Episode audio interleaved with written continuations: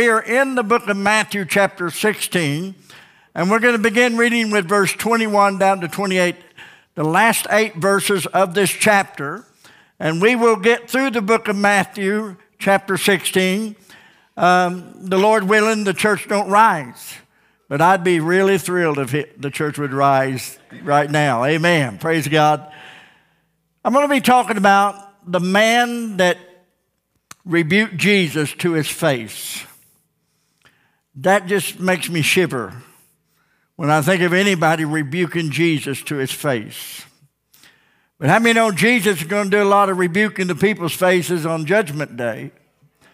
And um, it's amazing what we can find in the scriptures when we read and, and study, and the Lord begins to reveal things to us. Let's stand for the reading of God's Word. We're going to read these last eight verses chapter 16, beginning with verse 21. From that time, from that time forth began Jesus to show unto his disciples how that he must go to Jerusalem and suffer many things of the elders and the chief priests and scribes, and be killed, and be raised again the third day. Then Peter took him and began to rebuke him saying, Be it far from thee, Lord, this shall not be unto thee. But he turned and said unto Peter, Get thee behind me, Satan. Thou art an offense unto me. For thou savorest not the things that be of God, but those things that be of men. Then said Jesus unto his disciples, If any man will come after me, let him deny himself and take up his cross and follow me. For whosoever shall save his life shall lose it, and whosoever shall lose his life for my sake shall find it. For what is it a man profited if he shall gain the whole world and lose his own soul? What shall a man give in exchange for his soul? For the Son of Man shall come in the glory of his Father with his angels, and then he shall reward every man according to his works. Verily I say unto you, there be some standing here which shall not taste of death till they see the Son of Man coming in his kingdom. I want to use for a subject this morning Peter rebukes Jesus. You may be seated. Previously in Matthew chapter 16, Peter was pretty much this great spiritual articulating of who Jesus was. In fact, the Father revealed to Peter that Jesus was indeed the Christ, the living Son of God. And out of that, Jesus changed Peter's name from Simon to Peter and Peter means, Simon means like water, wishy washy, but Peter means a little rock, a, pebble. And Jesus Christ, from now you're going to be called Peter, thou art Peter. And upon this rock, not Peter, but upon the rock that Jesus Christ is truly the Son of God, Jesus declared to Peter, Upon this rock I'll build my church, and the gates of hell shall not prevail against it. Then he turned to Peter and said, I'm going to give you keys to the kingdom.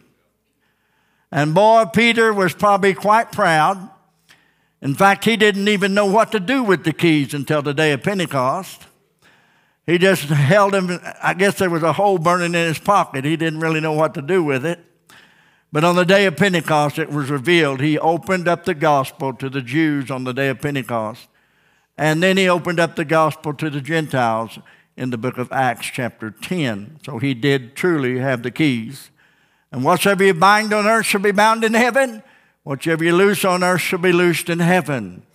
Meaning intercessory prayer, meaning what we agree upon as a church. God, in His will, and by His will only, will He perform as God's people stand together and they intercede for those that are in need of salvation.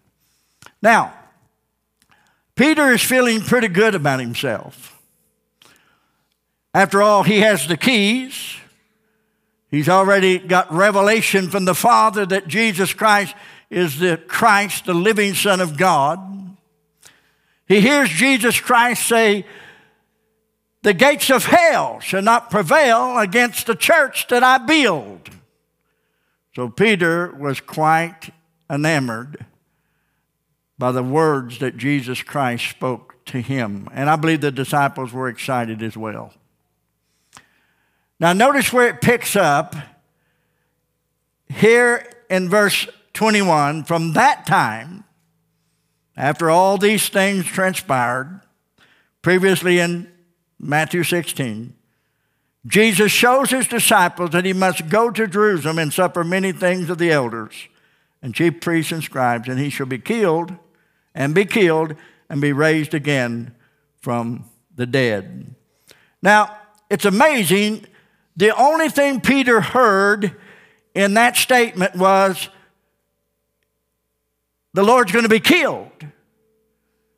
The only thing he heard Jesus say, he's going to be persecuted, the scribes are going to come against you, he's going to suffer in Jerusalem and be killed. That's all that Peter heard. He didn't hear the rest of the gospel and be raised from the dead. I love the rest of the gospel, don't you? But Peter didn't hear all that God had to say. And many times when we don't hear what God has to say, we will make poor judgments and we will do things that is not pleasing to God. Peter rebukes Jesus.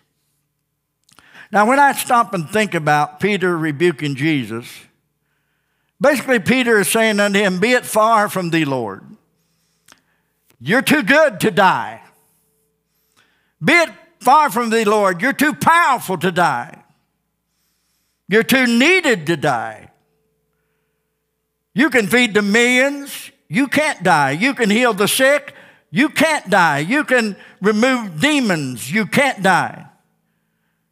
You can raise the dead, and you can't die. Peter saying, I walked with you, and I walked on the water with you.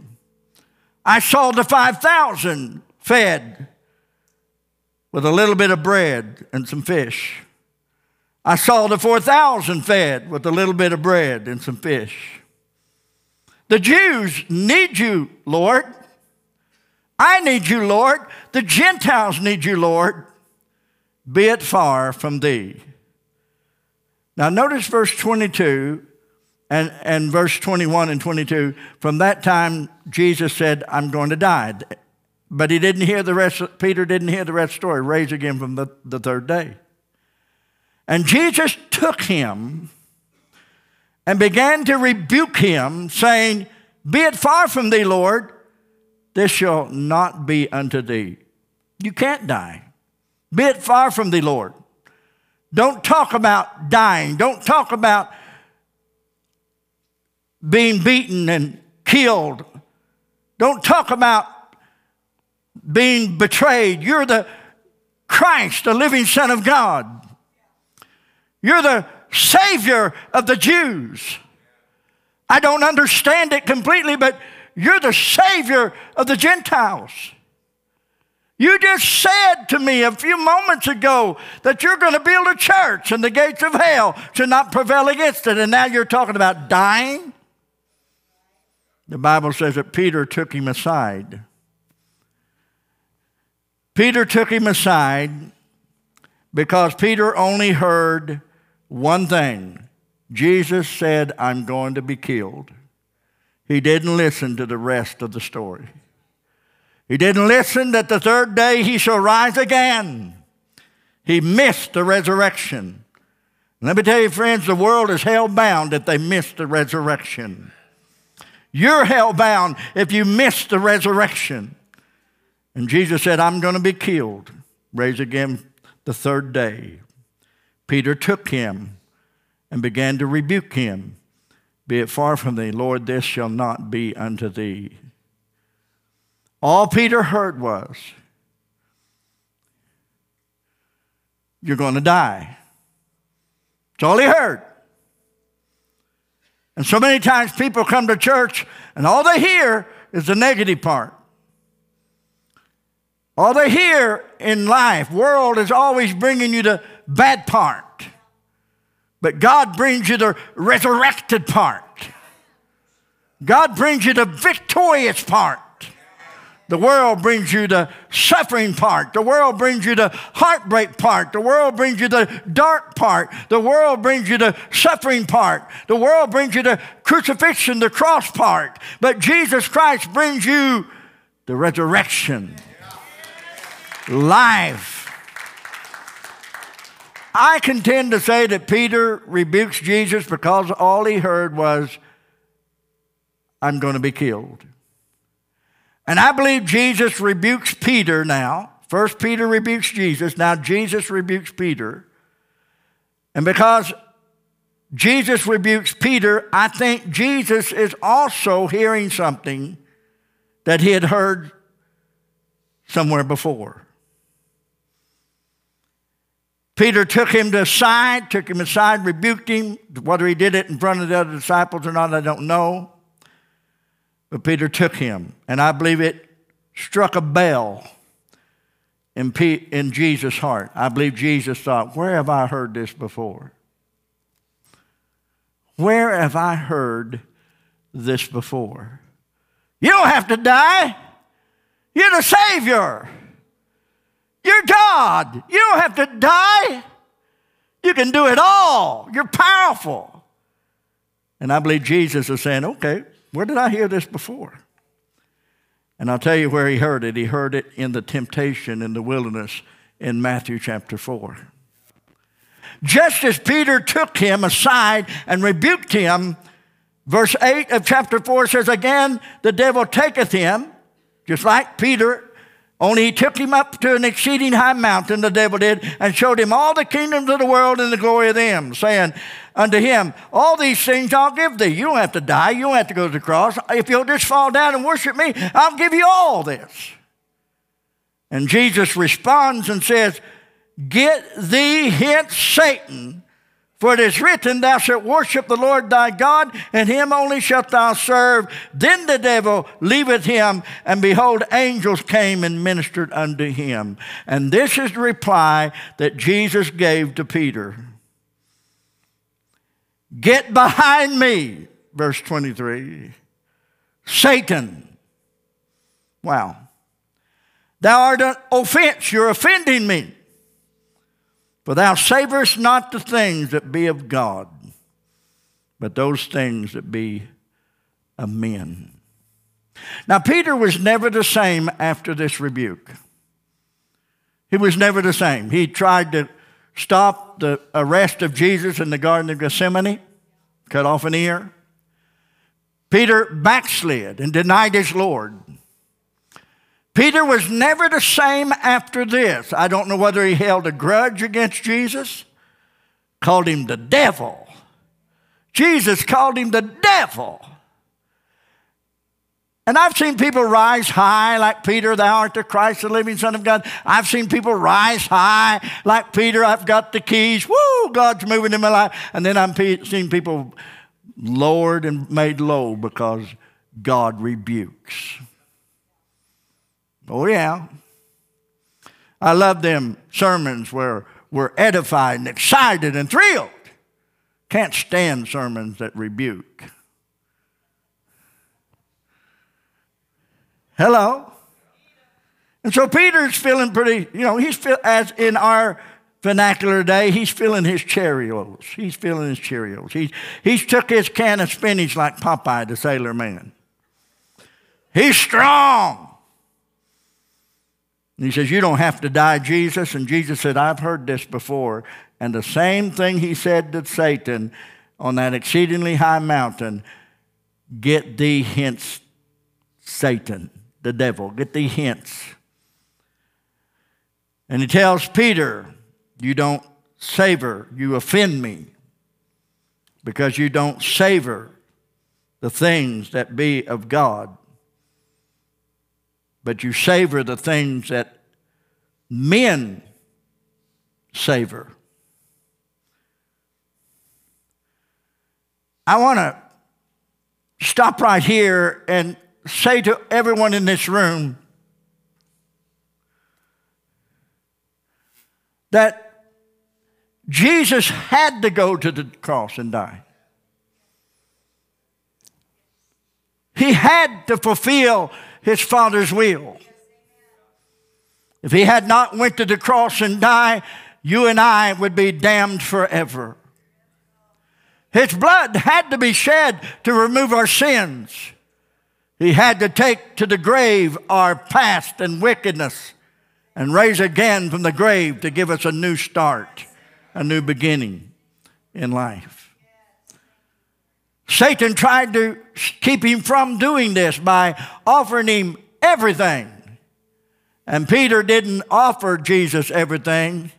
Peter said, Jesus, you are everything. You don't have to do this. And Jesus rebuked Peter. Now, the world rebukes the truth of God. If you haven't discovered that yet, the world rebukes the truth of God. The world says, no, marriage is not between a man and a woman. It could be between a man and anything or a woman and anything. The world rebukes the truth of God. It says, no, you don't have to come to Christ. There's other ways to heaven. The world rebukes the truth of God and says we can live and do as we please and go as we go and, and defile ourselves and live in sin and everything's going to be okay. The world defies the truth of God. Sinners defy the truth of God. Rebellious people defy the truth of God. The world rebukes God's truth by refusing to come to the house of the Lord, by refusing to call out to God, by refusing to give God honor, by refusing to acknowledge God. They even go as far as to say, No, God doesn't even exist. The world rebukes the truth of God. Because the world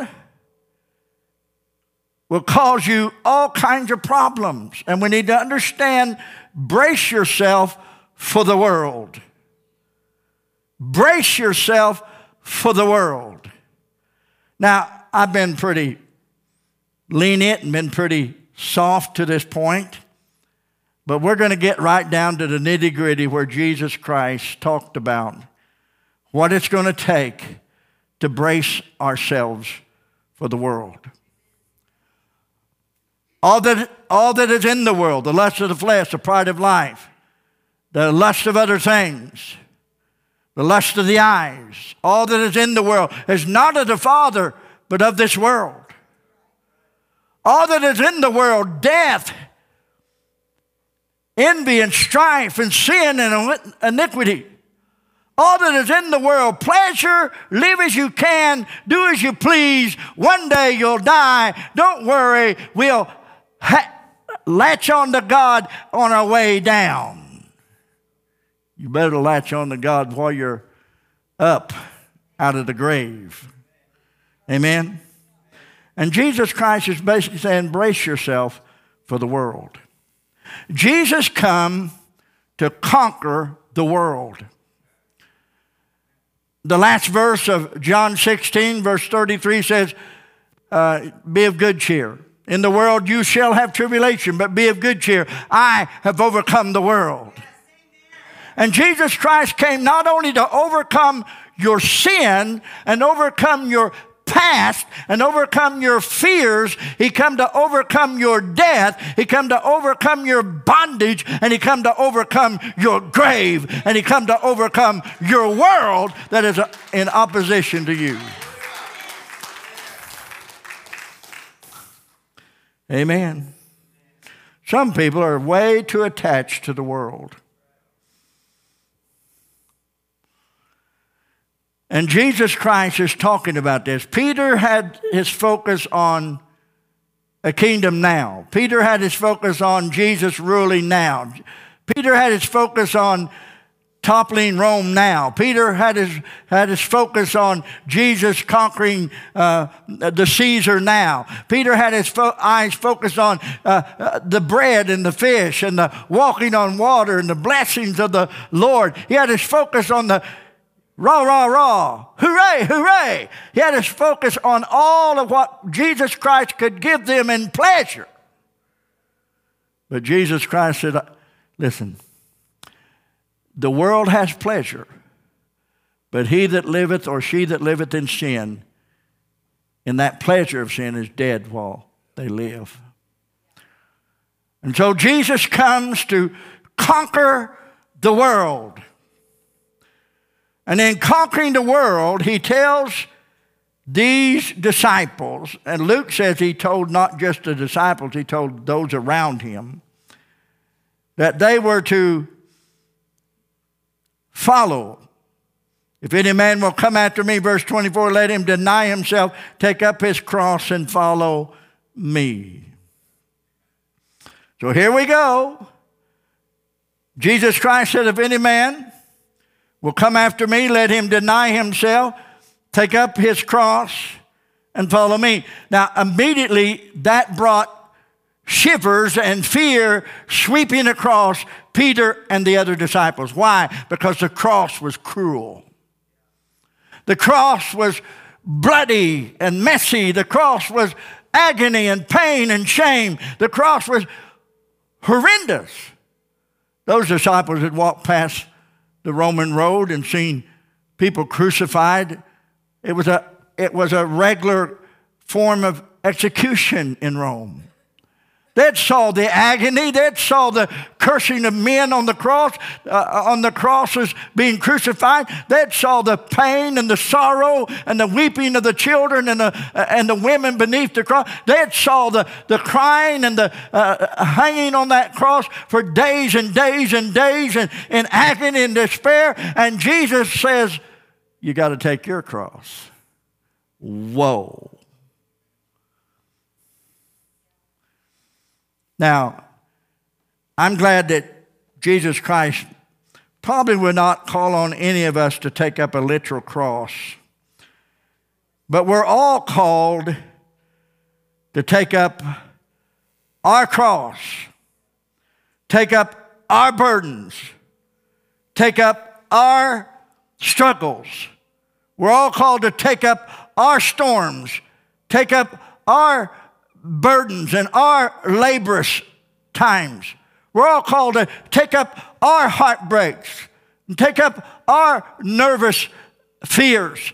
We're all called on to take up bad news from a doctor. We're all called on to take up a, a world that is in opposition to us. Brace yourself for the world. We're all called to carry our cross, but glory to God, we're going not just to a cross to die, but we're going to the cross where our Savior bled and died and rose again from the grave the third day.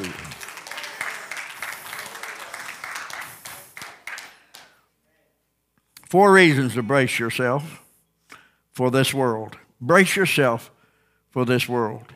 If you haven't discovered it by now, I, you know, I hope you have discovered it by now. This world is not a pleasant place to live at times.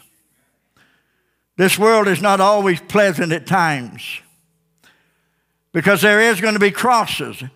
And instead of cursing God when you're going through a hard time, praise God because God is the Lord over all hard times.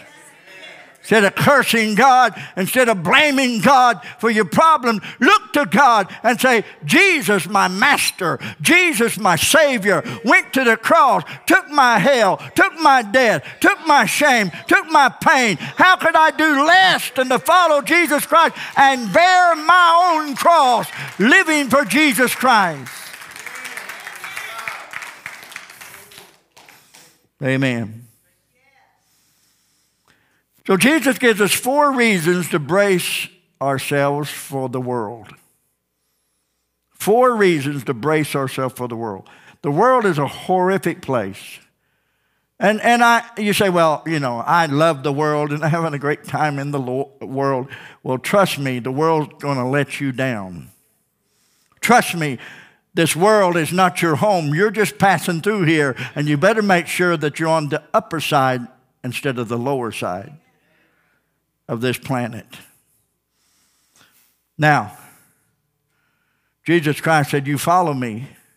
And where was Jesus Christ going?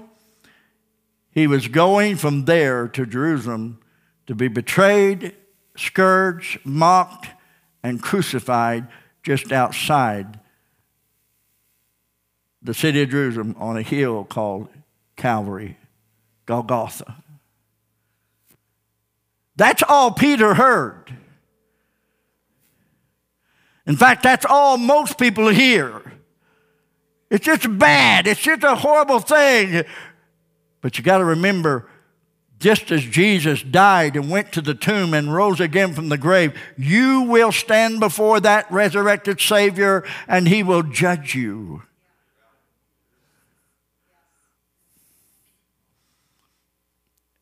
And Jesus resurrected is guaranteed that we're going to face God on the other side. I want to face Him. I don't want Jesus in my face rebuking me. Now, let's look at this. How to save your life. Jesus, try, Jesus Christ gives us four things about four reasons to brace yourself from this world or for the world. Because the world is in opposition. The world has problems. Do we just go along with the world? Do we just live like the world? Well, if you live like the world, you're going to die like the world. If you, if you just follow everything in the world, you're, you're going to find yourself separated from God. Notice Jesus Christ said to Peter, You savor us not the things of God. So let's look at these four things. They're salty. And I made sure I put a little more salt on it because I love salt. Four reasons. I'm one of these guys, I get eggs, I just look for the salt shaker. We can't even begin this scrambled egg process till we get some salt. Amen. A little salt is good, more salt's better. And so Jesus gives us four reasons to brace ourselves from the world. Number one, how, how to save your life. Your life needs saved. And he tells us how to save your life. Number two, you are worth more than this life. Your value, you're worth more than this life. Number three, blessings are coming that are not earthly. Things are coming that is not of this world. And number four, Jesus will give you visions of glory. Woo! Amen. You're going, you're going, preach. Why are you, why are you going, woo? Why are you going, woo? Why are you going, woo? Praise the Lord. Because I've read my notes. I see what Jesus says. Amen. If you're not happy about it, you need to read. Verse 25, Matthew 16. How do I save my life in a world that is going to crush down and cave in on me? How do I save my life in a world that in the end it's going to stop at the graveyard? How do I save my life in a world that is going to end up at the graveyard, end up in despair, and I'm going to die and I'm going to face God? How do I save my life? Verse 25. For whosoever shall save his life shall lose it. And whosoever shall lose his life for my sake shall find it. See, men live only for now. Unconverted men and women live only for now. And that savors not the things of God. But in verse 25, Jesus Christ says, Whosoever shall save his life shall lose it. In other words, if you live only for now, if you only live for now, If you save your life now and you only live for pleasure and you only live for what you want to do and you only live for where you want to go and you only live your life, your best life now, you're going to lose it. You're going to lose the value of your life because you're more than just food and raiment. You're more than clothing. You're more than just flesh.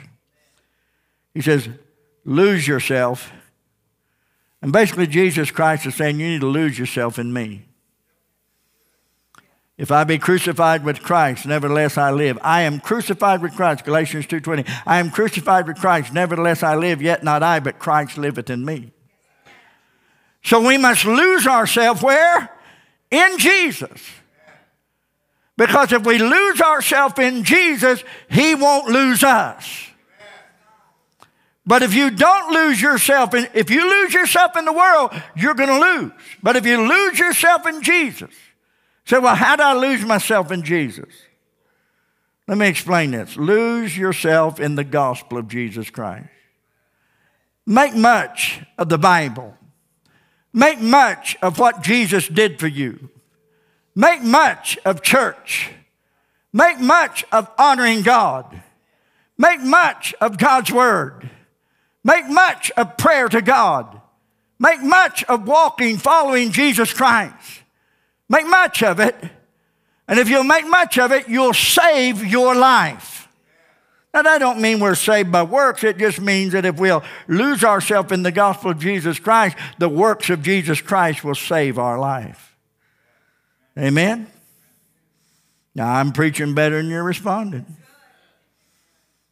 He that saves his life shall lose it picnics, pleasure, apparel, food, activities, joy, everything the pleasures of the world. Grab everything you can get. Grab the riches, grab the pleasure, grab the things, grab everything you can get. You'll lose your life.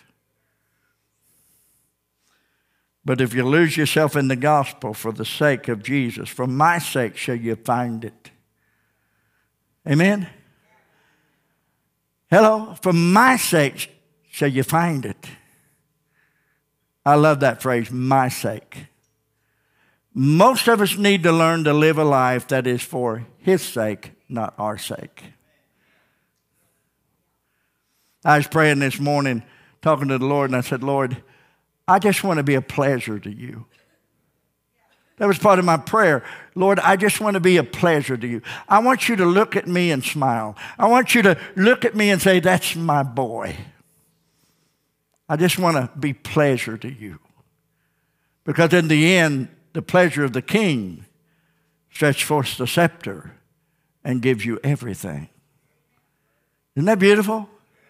But there are those that spend all their life in the world, and when it's in, they tack Jesus on the side, hoping they make it. And Jesus Christ says that that's not the way it works. You follow me to the cross. You take up your cross and you follow me to where I'm going. You follow me to my death. You follow me to my suffering. You follow me to my tomb. You follow me to my resurrection. And you follow me from here on to glory. You follow me till I return. Isn't that beautiful? Now, some of you are sitting there saying, I'm nervous. Well, you ought to be if you're all caught up in the world. The second thing, the, the, the second reason you should brace yourself from this world or for this world. 26, verse 26, you are worth more than this life. You are worth more than 50 years, 60 years, 70 years, three score and 10 years, 85 years, 90 years. You're worth more than this life that ends at a crematory or a graveyard. You're worth more than living a short time on earth and losing your life. Jesus come to save us. Verse 26. What shall it profit a man if he shall gain the whole world and lose his own soul? What shall a man give in exchange for his soul? Well, I've decided that there, that there really isn't anything that I can give for exchange for, for my soul. But Jesus gave something in exchange for my soul. Jesus gave something for exchange for my soul. What does it profit a man if I were to gain everything? If I gained all the money, gained all the pleasure, gained all the fame, gained all the earth's glory, gained everything in this world, what would it profit me if I had all the money, all the pleasure, all the power, all the fame, all of earth's glory? What would it profit a man if I had it all, if you had it all?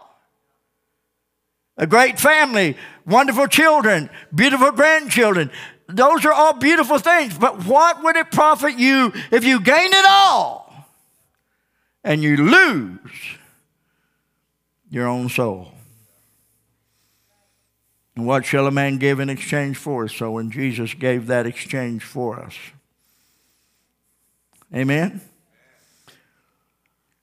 Third, blessings are coming that are not earthly.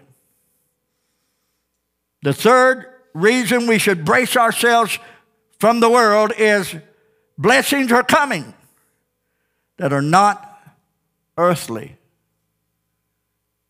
And by the way, let me say this all the blessings that are not earthly are eternal. And all the blessings that are earthly are temporal.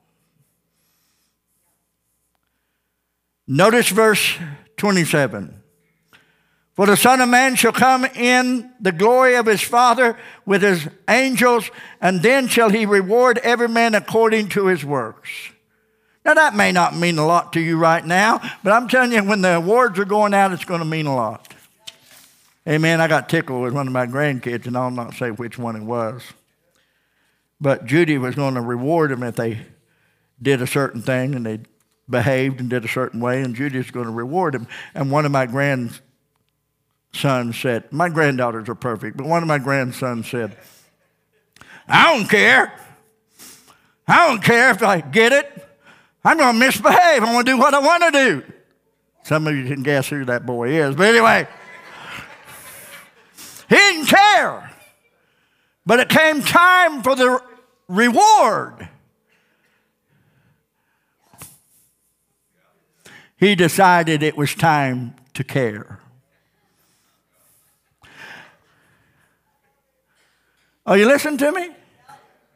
I don't care. I want to live a long, long life and, and, and it'll be okay. I'll grab Jesus on the way down or up or whatever I'm going. I'm not worried about it. You're an idiot. You say you shouldn't call people's names. Well, Jesus called them hypocrites, and I'd think idiot, I'd take idiot over hypocrite any day. Hello. Notice blessings are coming that are not earthly.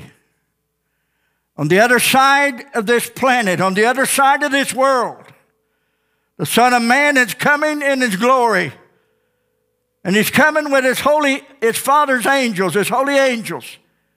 And he shall give reward to every man according to his works, not works to be saved, but because we are saved, because we put God in our life, because we honor God, the rewards roll in because God says, You give me pleasure.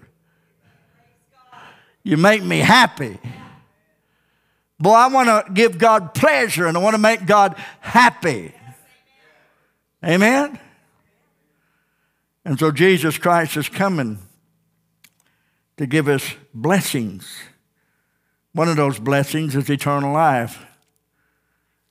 Those blessings is the crown of life. Those blessings is a brand new glorified body. Those blessings is well done, thy good and faithful servant.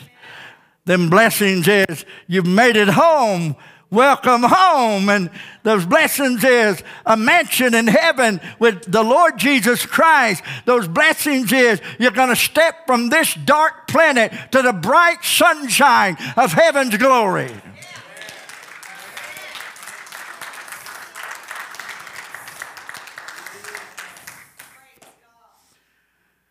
Now we come to verse 28 that so many people don't quite understand verse 28. But I want you to understand verse 28, and I want you to understand what Jesus Christ is saying in verse 28. Jesus will give you visions of glory. Now, the world will give you visions of gore, it'll be gory. The world will give you visions of deception. The world will give you visions of mythology. The world will give you visions of lies. The world will give you visions of dreams that'll never happen. The world will give you visions of things that you want to aspire to, but the world is a big lie. And if you did inspire, if you did achieve those great things, what shall it profit you if you lose them, if you gain them all and lose your soul? But most people are not going to gain all the world. Most people are not going to, most people just have a little piece of molded, disgusting piece of the world. I'd hate to think my life is just a little room with some trinkets. Amen? And so we need to understand that Jesus will give us visions of glory. I want to explain this verse to you because it's important because a lot of people do not understand these visions of glory. He's speaking to Peter, James, and John, and the other disciples.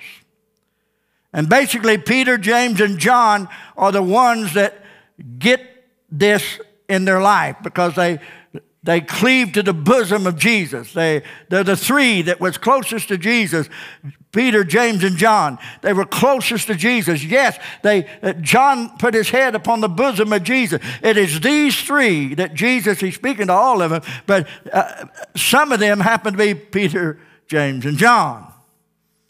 Verily I say unto you, there be some, Peter, James, and John, standing here which shall not taste of death till they see the Son of Man coming in his glory. What if I was to tell you that happened in the next chapter? Chapter 17. Jesus Christ goes up on a high mountain, probably Mount Hermon.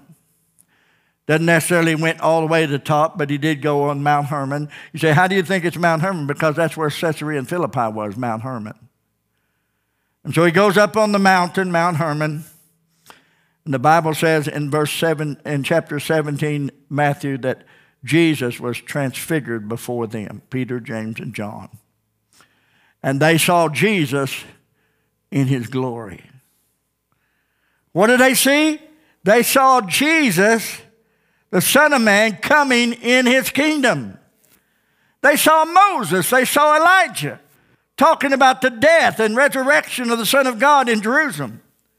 They saw Moses lit up. They saw Elijah lit up. They saw Jesus lit up, transfigured, the Son coming in his glory, in his kingdom. They saw it. They saw a glimpse of Jesus' majesty.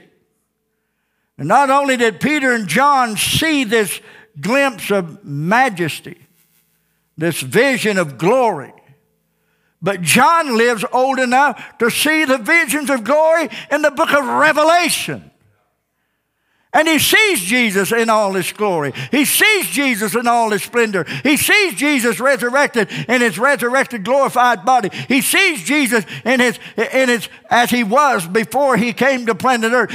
John sees Jesus. He sees heaven opening up. He sees the glory of God sweep across the earth. He sees not only the wrath of God, but the blessing of God. He sees the new city, Jerusalem, coming down out of heaven as a, as a adorned for a bride for her husband. He sees the river of life. He sees the trees of life. He sees it all. John got to see before he tasted death. Not in the magnitude of Peter, James, and John, but I have tasted, I have seen the glory of God. before I will taste death. Salvation is a product of the glory of God. I see glimpses of His glory. I'm not dead, but I'm seeing it. I see the glimpses of His glory.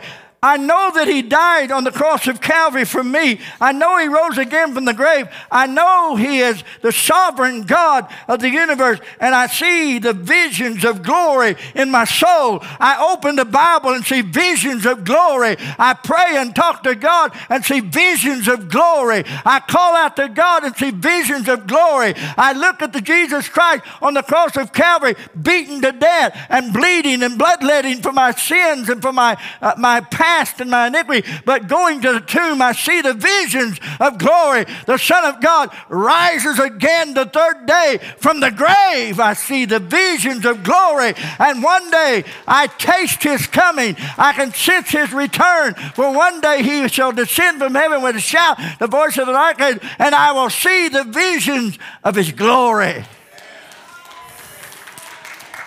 And some of you sitting here shall not taste of death till you see him coming in glory.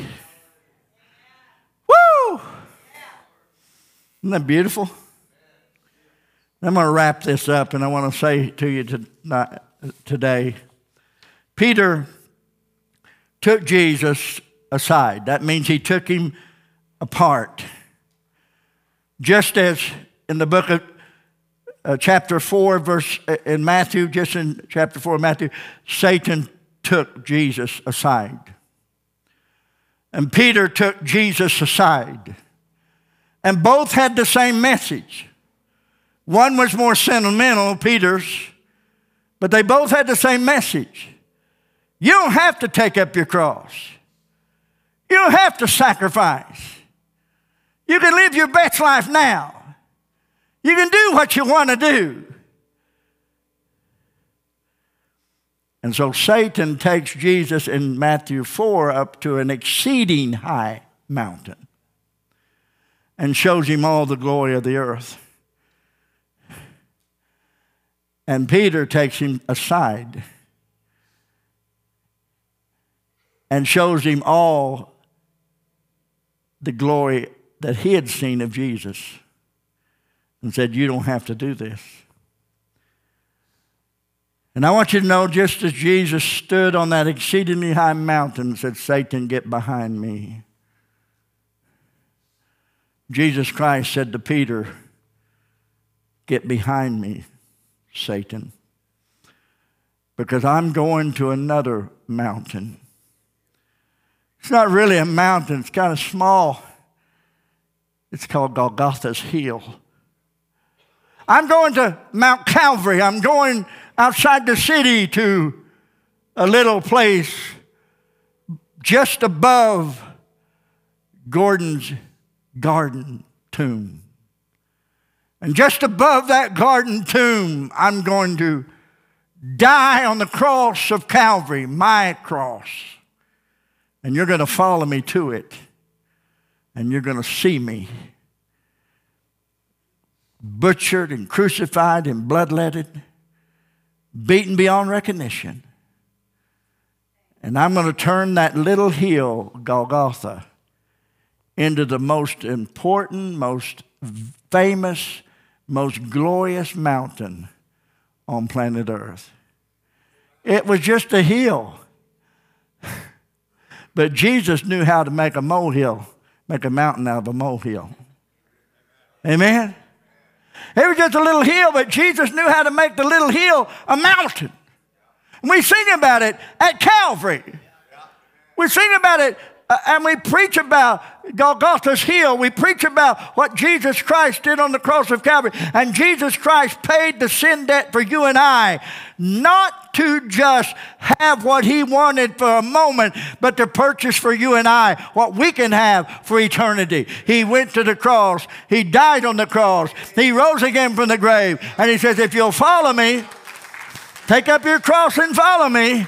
And if you'll follow me, if you'll lose yourself in my life, if you'll lose yourself in my crucifixion, if you'll lose yourself in my blood, if you'll lose yourself in my resurrection, if you lose yourself in my story, if you lose yourself in the things of God and the blessings of God, you'll save your life. But if you refuse to honor God and you refuse to serve God and you refuse to live for God and you refuse to be crazy and, uh, and obsessed about the gospel of Jesus Christ, you're going to lose. You're going to lose. You're going to lose. You're going to lose. And God forbid, you may lose your soul.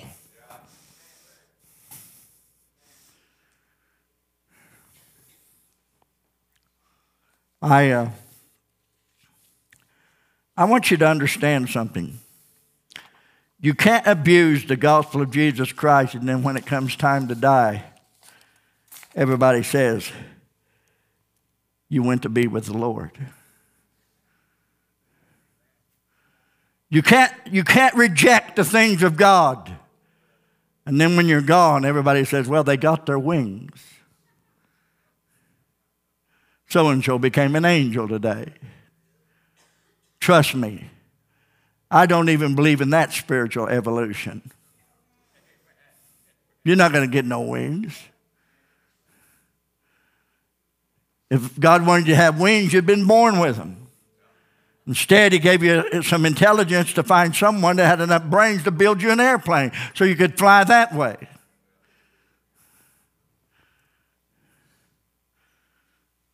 But Jesus rebukes Peter and he says, I want you to know that what I'm about to do is the only way you're going to get off this planet alive.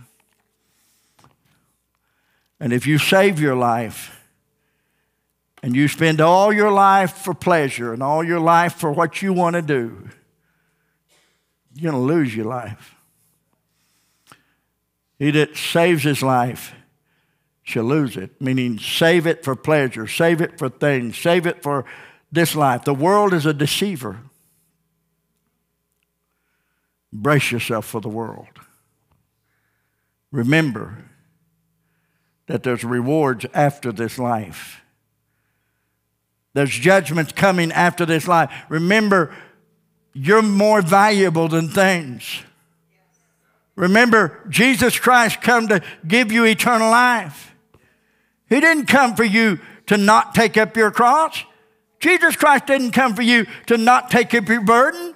Jesus Christ didn't come for you to just, just say, Isn't that nice? Jesus was such a sweet guy. The, the Lord didn't come for you to, to just for you to live your life and tack on some security in your heart. Jesus didn't come for you to continue on and cleave to the world. Jesus came for you so that you could come to Him, that you can wrap your life around the hands of Jesus Christ, that Jesus Christ could embrace you and help you. But the world will say, the world will rebuke you and say, Oh, you got things you can do. You got money to make. You got places to go. The world will rebuke you and say, Oh, oh, oh, oh, you don't have to be crazy about the Lord. The world will rebuke you. The world will rebuke truth. The world will rebuke the Son of God and tell you that you can just handle this thing with a little perfume bar of soap and say, I'm ready to go to heaven. Amen. Judy has allergies, so she doesn't let me use perfume of any kind, clone of any kind. So I decided I'll just get old and stink.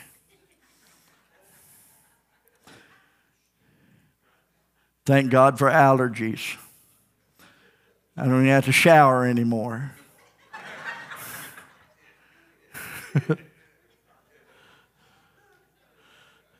well, I do, but you know, I don't have to. you glad to know that? I don't want to come across as being too harsh. But if your whole world isn't Jesus, then your whole world's wrong. if your whole life isn't Jesus, then you're trusting to save, to keep your own life, and you'll lose it. But if you lose your life for the, my sake, don't you wish that wasn't in the Bible? Lose your life. Is he saying that you lose your life? You know, you got to be killed and die and well, that could be. God might call you to do that. But what does he mean by losing your life? He means to be totally absorbed and totally overcome by the person of Jesus Christ. When he says you're to lose your life and then you'll save it, if you lose your life for my sake, what Jesus Christ is basically saying, if you will lose your life and make it all about him and not you, if you lose your life and make it all about the gospel and not you, then you'll save your life. You won't save your life because of what you do, you'll save your life because what Jesus is to you. I know this has been a hard sermon, but you hear me. I'm going to answer to God. One day you'll close your eyes in death. One day you'll reach the end of your life. One day you'll answer to God. And I want you to be able to say in your heart with a clear conscience, My pastor told me the truth. My pastor told me that I must lose my life in Jesus Christ, in the gospel, in order to save it.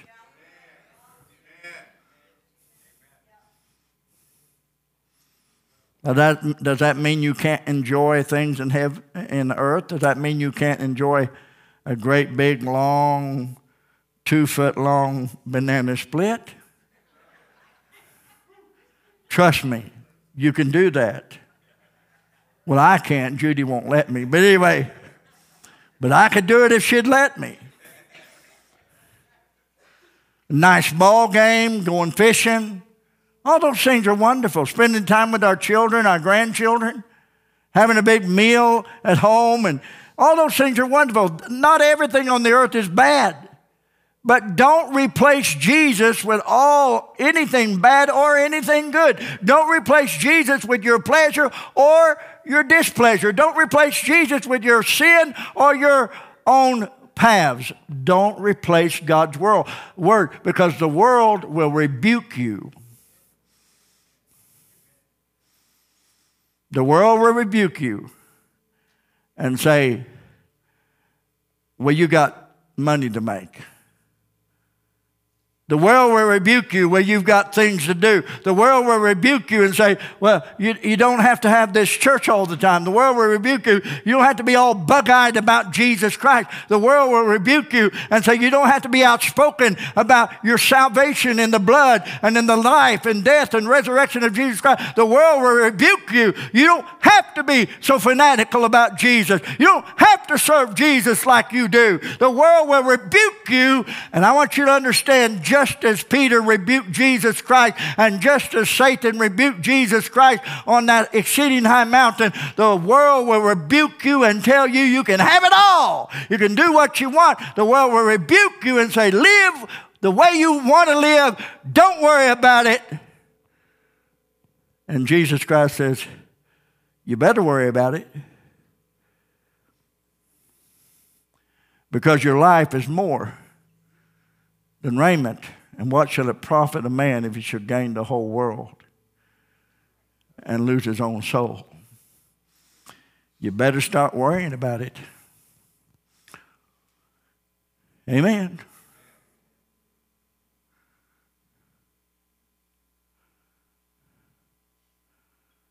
Brother Don, I sense a little bit of heaviness on you today.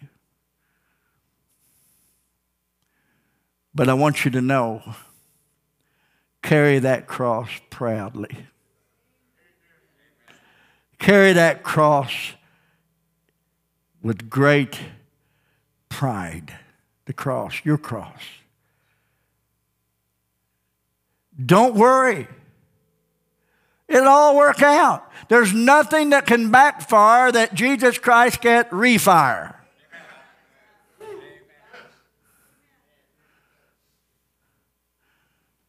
There's nothing that can come your way that God cannot reverse.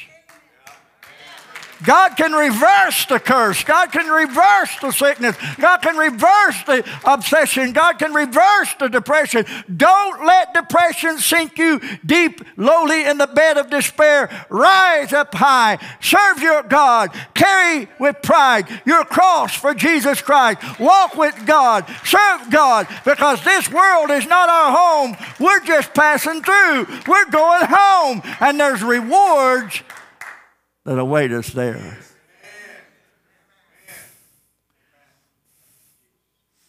Amen. I enjoy living. You can offer me a cheese sandwich or a cheese and ham sandwich, and I'm going to take the cheese and ham sandwich every time. Hello? You can offer me a chocolate cherry or a dark chocolate covered coffee bean or a big old 12 inch Zagnut candy bar. And I'm going for the Zagnut candy bar. You can offer me a pitiful looking little bag of jelly beans that are licorice and offer me a bag of fluffy circus peanuts.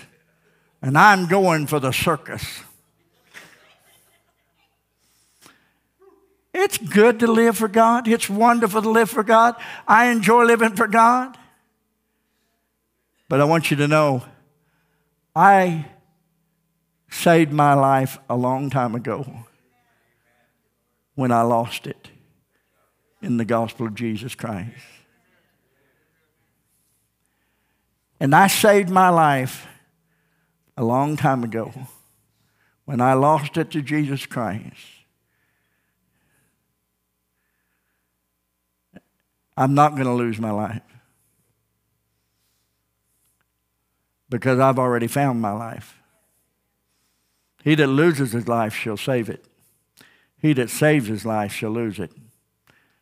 I got out of the saving James business. Did you hear what I just said? I got out of the saving James business. He that saves his life shall lose it. So I'm going to win. I'm not losing my life because I got out of the saving James business. I got out of living for James' business.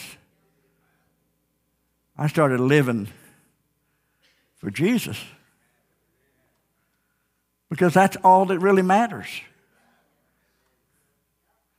In the end, all that matters is your relationship with Jesus Christ. In the end, it's you and Jesus or nothing.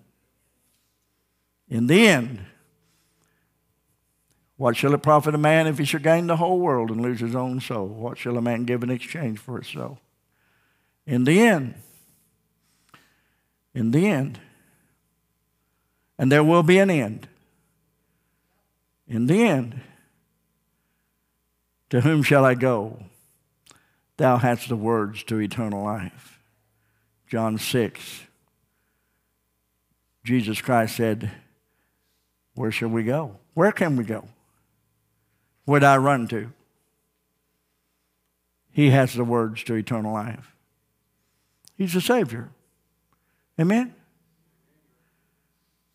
Don, I know pressure's on you right now, but listen to me. This can be the most exciting, thrilling time of your life. I'm serious. It can be the most exciting, thrilling time of your life.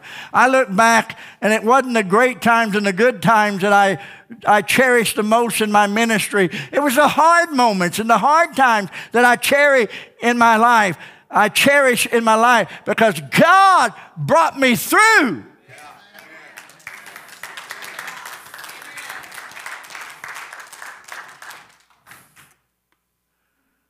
Woo! Hallelujah. I don't know what you're going through. I don't know what you're struggling with. But the most beautiful thing that you'll ever do for yourself is stop saving yourself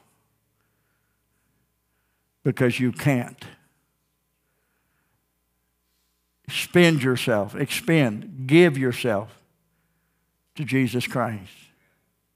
Lose your life and you'll save it. Nobody wants to do that. And by the way, most preachers don't want to preach that. In fact, preaching verse by verse, I just kind of stuck with it today. Would I have avoided it? No. I'm preaching verse by verse. But I guarantee you, preachers that go here and there and here and there and everywhere will avoid that part. Amen. Hallelujah. Stand with me. Josh's going to come and bring a song. We're glad you came today. I trust you still feel the gladness that you had when you walked in. Don't get mad, get glad. That ought to be a commercial.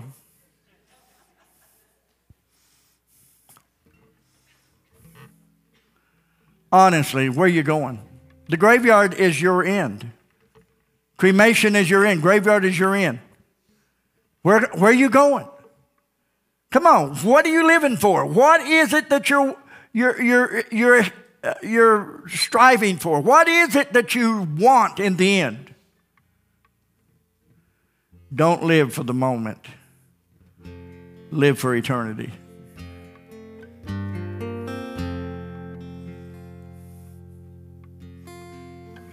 Altar's open. Go ahead, Josh.